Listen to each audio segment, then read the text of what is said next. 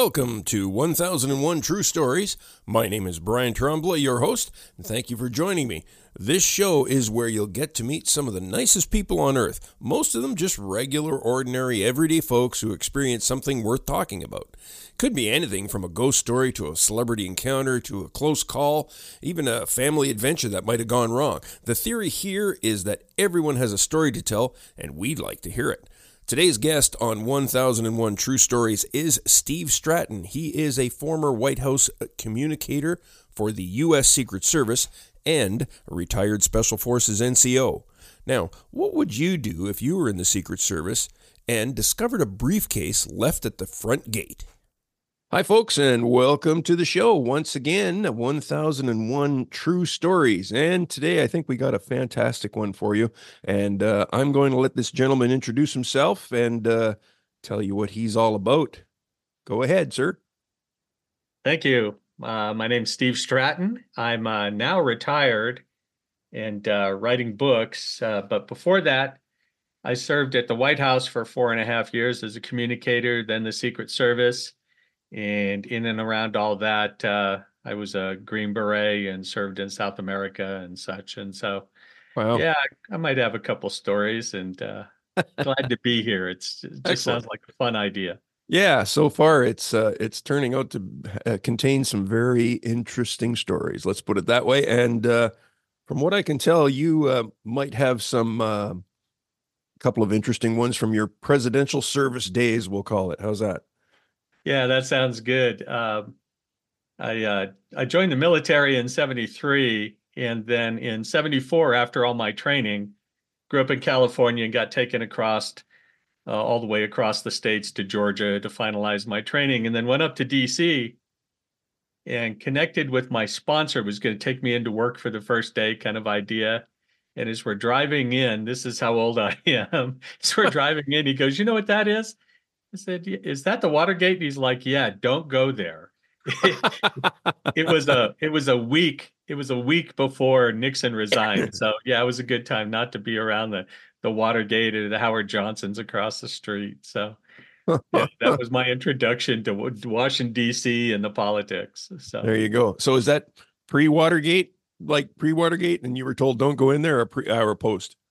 Post Watergate, like a right. week before Nixon uh, waved us all off from the stairs of uh, oh yes know, HMX one, right, the helicopter. Right, right, right, right. Okay. Yeah.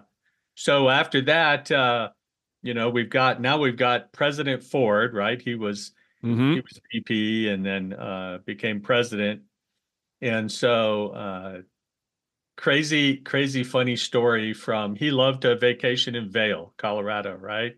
Okay. in 70s and um, so i'm all excited. I've never been you know i've been all around california washington oregon but i've never been to colorado. We're in vail this famous ski resort and stuff. And i just get told after we set up our communications networks up and down highway 70 and stuff and at the little airport he would fly into um, i'm like the colonel's like hey steve you need to take skiing lessons. You're going to be skiing behind the president. I'm like, wait a minute. No, no, this is not right.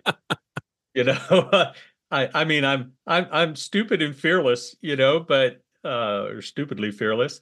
And, uh, but this is not going to work out well. He's like, yeah, I need you to go take a lesson. It'll be free. And uh, they'll give you some skis and stuff like that, and and uh, you need to ski behind the president and have the backup to the backup kind of radio because um, the unit I was in, we took care of all the radio systems and the microphone and the podium, everything to do with presidential communications and stuff like that. So we even took care of uh, the shop I worked in. We took care of the, the walkie talkies, the Motorola handhelds that the Secret Service had.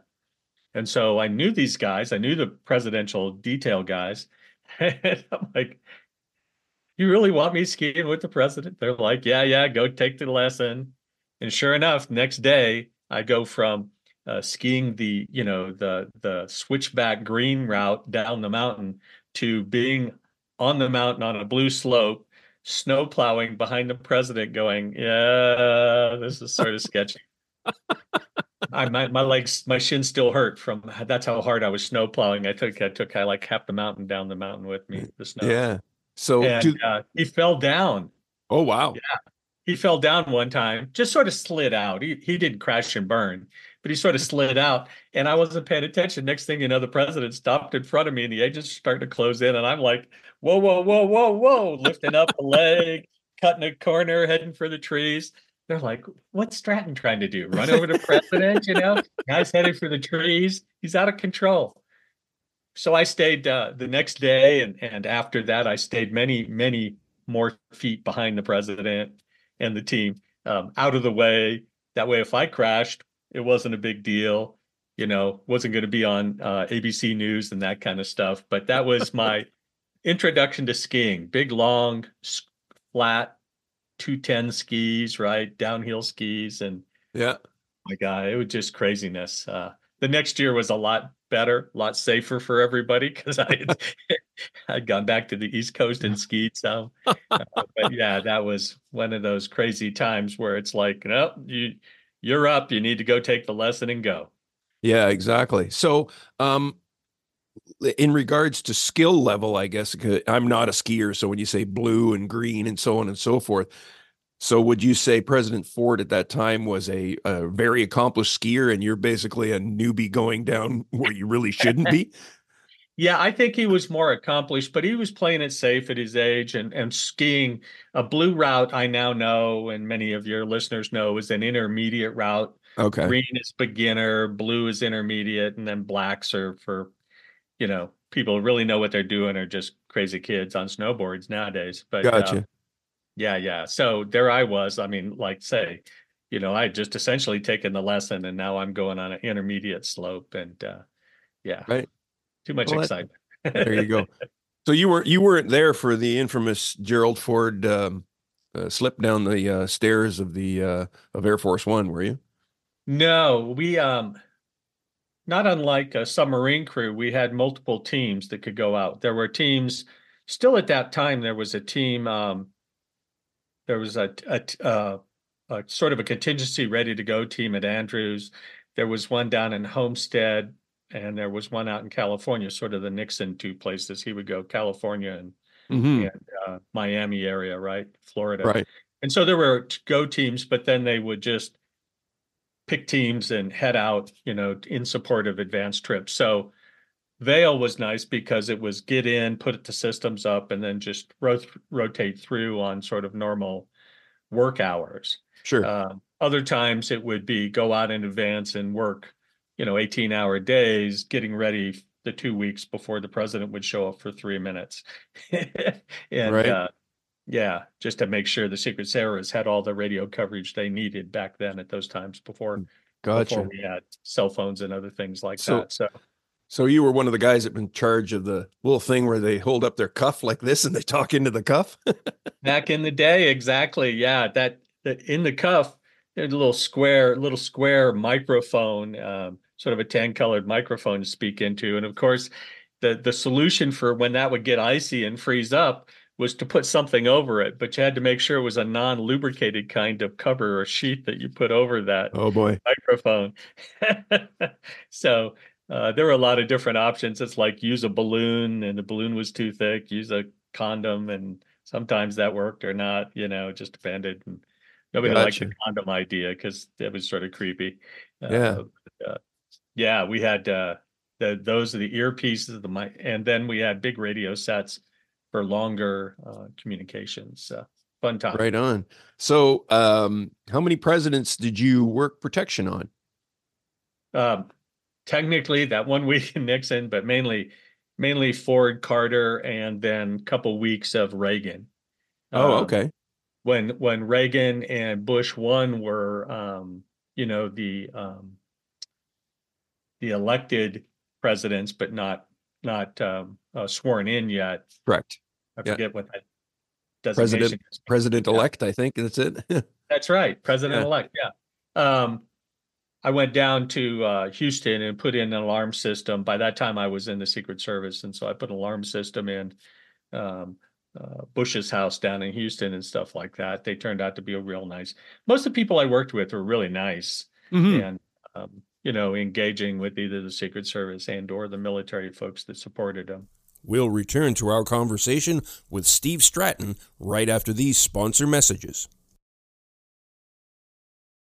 And now, back to 1001 True Stories with Brian Tremblay. Sure. Um, you know, occasionally you get some puffed up staffer who thinks he's all this or that, you know, and you go, you just sort of got to work around it because Yeah, can't, exactly.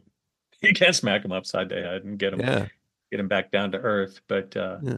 yeah, so those, yeah, Nixon, Ford, Carter, and touch of Reagan. So a little bit of Reagan and from there Yeah. on, right? So, Yeah. um, just a, an interesting point, maybe it, it must be stressful for you guys when there is a switch of presidencies and so on and so forth. Is it, or is it just same show, different day?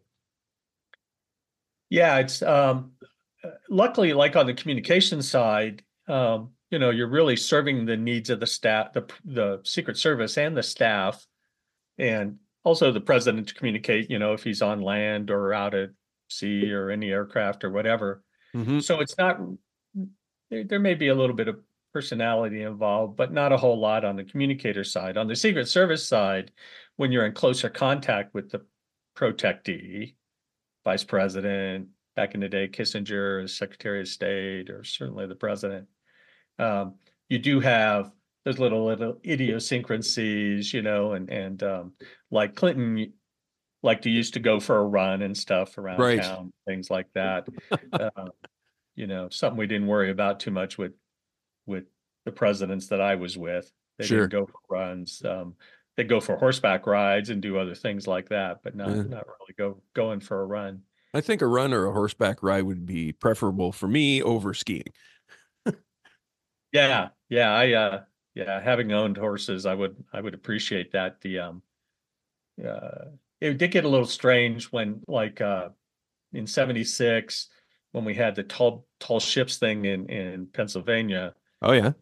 Ford was on the Forrestal aircraft carrier in the harbor, and then I was on a missile guided cruiser or yeah, guided missile cruiser um, with uh, Kissinger and Rockefeller, and they were some interesting personalities. As Rockefeller is the vice president and Kissinger, and just hanging out and being around them was just a treat to hear snippets of what was going on in the world, and then just sort of, you know, banter at that level, so to speak. Um, Yeah, exactly.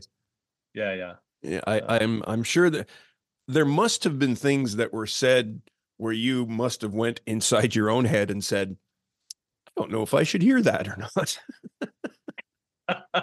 exactly. Well, back in that back in those days, literally, I would be on a radio. For example, Vice President Mondale one time just went into the Virginia mountains up to a place where it was known for fly fishing, and he wanted to make a phone call back to the, the you know his house back in this the CNO um, house back in in uh, DC and I was in the middle of the radio transmission, so he would say something, and then when his son wanted to respond, I'd have to flip the switch the other way. So I was manually flipping the switch that in the radio system that connected to two phone calls. And so I heard some things about um, uh, a, a son tearing up the lawn uh, at the vice president's house with his dirt bike, and boy. there better not be any weed at a party, and you know stuff like that. And I was just sort of had I had to listen, but I had one finger in one ear and sort of eyes closed, listening and flipping the switch. Kind of, you know, I, I really don't want to know this stuff. Yeah, Yeah, and, and exactly it's- right. And and I guess at the same time, uh, it's just a little reminder that hey, they're just like us, raising kids and have all those problems too, right? Oh yeah, yeah. It was uh, uh, like I could at um out in Vail, President Ford's sons were expert skiers, and there were only a few Secret Service people that could keep up with them. And President Ford was like, "Try not to kill the agents today." You know? You know, I don't want to. I don't want you guys creating avalanches on a mountain. So yeah. Well, tell Yeah, me about working with President Carter. I mean, uh, he's he's still out there.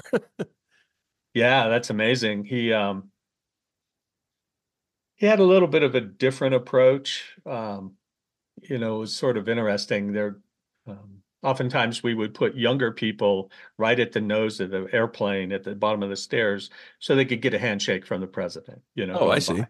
Okay. And um, uh, and I don't know if it was just a bad. I forget where we're at, but I, I'm not sure if it was a bad day or something else was going on. He was, but the president walked right by the guys that I had put in line Uh oh. and went and talked to the to the police officers and other people that were sort of there for that quick handshake is before they motorcade off. And uh, I thought that I thought that was really rude. He never acted rude. Um, you know, Mondale was great. His wife, uh, um, President Carter's wife, everybody was, you know, just really nice, except for like it, it must have been a bad day. You know, he just Okay. like walked by, but um, yeah, we would, uh, you know, we'd be doing things and like the the president's chef would come and say, you know, I got some extra. And I'm like, I don't I don't care what it is. As soon as you say you got some extra and you're the presidential chef, I'm coming. I'm I'll be there, you know. I'm I'm a bit of a still a bit of a foodie and I never passed up a, a free meal. So Yeah, you. I, I got it. I, I know where you're from. My wife was uh, worked in food service, and wherever she could take care of people like maintenance and so on and so forth, that way she got things done. well, it's funny because my whole family was Navy and Merchant Marine, but wow. uh I and I could I could kayak, I could canoe, but get me out into the blue ocean, you know, on a rough day and I'm losing weight, right? Over the side.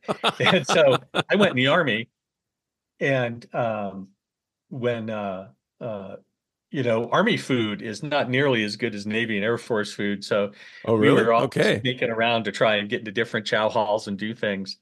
Uh, but when we went down to um, when we went with Carter down to Americus, Georgia, right down, he went home to the peanut farm and that kind of stuff. Yeah. Uh, we did. They uh, we often ate at just this double wide trailer that somebody pulled up and turned into a restaurant because Nice. they knew they could make money feeding the agents and the support staff and stuff like that Cool. and that opened my eyes to a lot of southern cuisine and grits of course and, and Nice. different things like that but uh yeah the um most of the staff like I say most of the time the protectees the staff they're just very number one they're used to it number two they're um comfortable with it you having you around and know that there's limits you know like there are certain places in the White House, unless it's a an emergency, the Secret Service isn't going into the residence and bothering the president Right. Right. you know, Right. same thing on travel.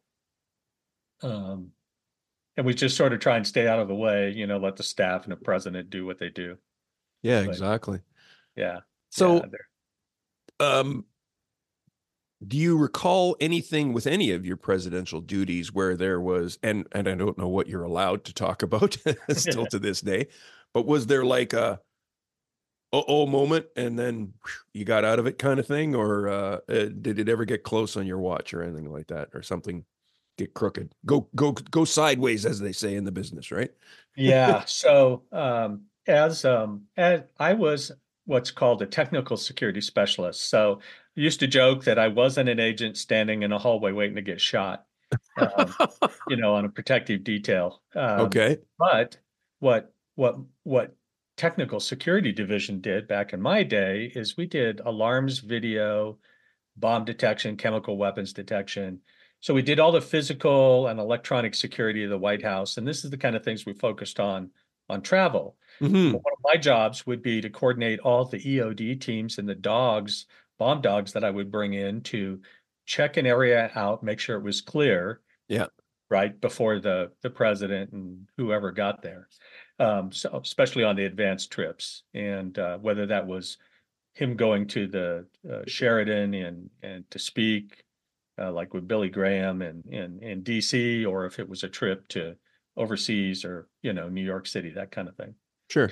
and uh, um, so I was trained in in explosives and went to a couple of classes on improvised explosives, and uh, presidents in the White House, just an everyday work day, and I think it was about ten o'clock in the morning, and one of the Secret Service officers who um, the uniformed officers who who looks more like a policeman at the White House than you know a Mhm. regular agent in a suit. Yeah. Um, I get the call. I'm at I'm at the our command center and I get this call that there's a suspicious package outside the gate. Oh, great. Yeah. And and I it probably hadn't been a month since I'd gone through the training. And I have a very active imagination and I'm like, this is not going to be good. Sure enough, there's a satchel out there. It looks like a lawyer's, you know, uh, satchel. val- yeah. top. Yeah. Yeah. A valise kind of thing. Yeah. Yeah. Right. Right. And, uh, there's that satchel out there. There's no name on it. There's no indication. Oh, great. It's sitting there. It looks a little bit used and stuff like that. And I'm like, oh God, here we go. Call the call the local Air Force EOD guys. Take the equipment out there. What first thing they teach you in in EOD school is uh, the more times you approach the device, the higher your risk of getting blown up is, right? You go at it and you can look at it and say, okay, well, we'll just throw this into the, you know, into the cement mixer looking device like they have nowadays um, that can take and contain an explosion. The more times you you approach the device, the higher your risk goes up. So I'm looking at this thing and there's no name on it, and so I go, I actually go and get an X-ray portable X-ray machine and this is an old machine that spews out the green. oh, yeah. Yeah. Right. Yeah. Yeah. And Yeah. and I'm not even I'm not even looking. Um, it's not like I have a plate, you know, and I'm taking a chest radiograph, Right. X-ray, or anything like that. So it's sitting close enough to the wall. I'm just going to spray this X-ray at it and and see what kind of shadow I get on the wall behind it. Oh, okay. And- Interesting. So I, so I, I, um, sh- make the shot and I can't tell what's going on, but there's a bunch of junk in this bag. And I'm like, oh man, I don't want to have to blow this thing up here to, to like stop a detonator or anything like that. Yeah. And just about the time the Air Force team gets there that's going to support me, uh, the Air Force team comes in from Andrews. Uh, they were the ones on call. It could have been an Army guys from South and in Virginia and Belvoir or whatever. But just about the time they come with their better equipment, it's like the guy some guy walks over and goes, "Hey, can I have my bag?" And I'm like sweating bullets. And I'm like, I don't know if I want to hit you, shoot you, or kiss you. You know? Yeah. like- no kidding, eh? yeah, yeah. It was. uh And now this was outside the. White House, right? This was outside Right. the White House, right? Okay. Yeah, so this is so so in between the executive office building, the old gray mansion looking building in the White House, Correct. and that driveway, it was just to the right of that on the south side. And it's like, how do you leave a bag? You know, I'm like, yeah, no kidding. Especially there. yeah. And this was pre 9-11, so it wasn't there was no outer security cordon. Sure. It was the fence there and the, the granite walls and things like that. And hmm and uh, the whole time, you know, I I mean, I'm glad there weren't cell phones and people taking videos because you know it would have been, it would. Yeah. Secret Service guys are like, they. I got I got written up for superior performance and handling it the right way and all that, but it was like that that one that one was like, wow, I think I'm gonna as soon as I get off work, I'm gonna have two or five beers. You know, I'm gonna whiskey or two to chill out. Yeah, exactly. Because that's all they uh, did in those schools was put the fear of God into us. So yeah. I bet. No kidding, eh? And uh, when you were in the military, you didn't have any EOD explosive um, training or anything like that? Well, when I was in the military, I had explosives training, but it's about blowing things up and Ah. creating the devices, not defeating the devices, not Gotcha. stopping the device. So is the other side. Yeah. Yeah. So I had both sides of the training and I knew what I could think of and what I could do. And that's not good. But, you know, the active imagination is really good in writing. And, you know, when you're a, a bomb guy, you got to just take it slow and a little bit at a time and not assume anything. So, Yeah. the equipment's much better now. Of course, we have robots that can pick things up, move them. If they get blown up, it's a it's a robot from you know Boston, made in Boston. It's not you Yeah. know Steve made in California. Yeah, exactly. Now, when you approached what you thought was might have been a, a an explosive device, uh, were you wearing the big uh, suit like we see in? Um, uh, I can't remember the name of the movie now, but you know what I'm talking about, right? The big bomb Yeah. suit. yeah, no, um, no, we didn't have any of that. I'm in. I'm actually in my you know, Jacques Penney, JC Penney designer suit, you know. Um, you know, uh no, I'm just look like another working stiff. And it's so that's it's, it, eh? yeah, and and like I say, didn't have a robot to walk up there, no video, anything like that. Just sort of walked over there and looked at it, saw it didn't have a tag on it, and I wasn't going to go up and manipulate it or touch it. Just not gonna walk up and give it a kick or something, right? Yeah, you know, crack it open. Is it really a bomb? No, I don't think so. Um, yeah, Yeah. That's craziness, man. That's really good. yeah, and it's just you know it's and and I'm not sure what equipment they have on site nowadays, but we relied on the the the the military bomb teams to have all that equipment. Um, Right. You know, um, FBI, FBI. There's a lot of agencies. I mean, as you can imagine, Washington D.C. is just stuff full of law enforcement agencies. There's the D.C. Metro Cops, all the cities that surround them, all the law enforcement agencies that have different SWAT teams and special. And the teams. Capitol has their own police force, I believe, too, don't they? Capitol has their own police force, right? Yeah. Right. Yeah, but those guys never made me feel comfortable. Um, I went to the Capitol one time and we cleared this big room, and I brought in a, a Secret Service bomb dog. His name was Fang. He was about 130 pounds, and he had Wow. a gold.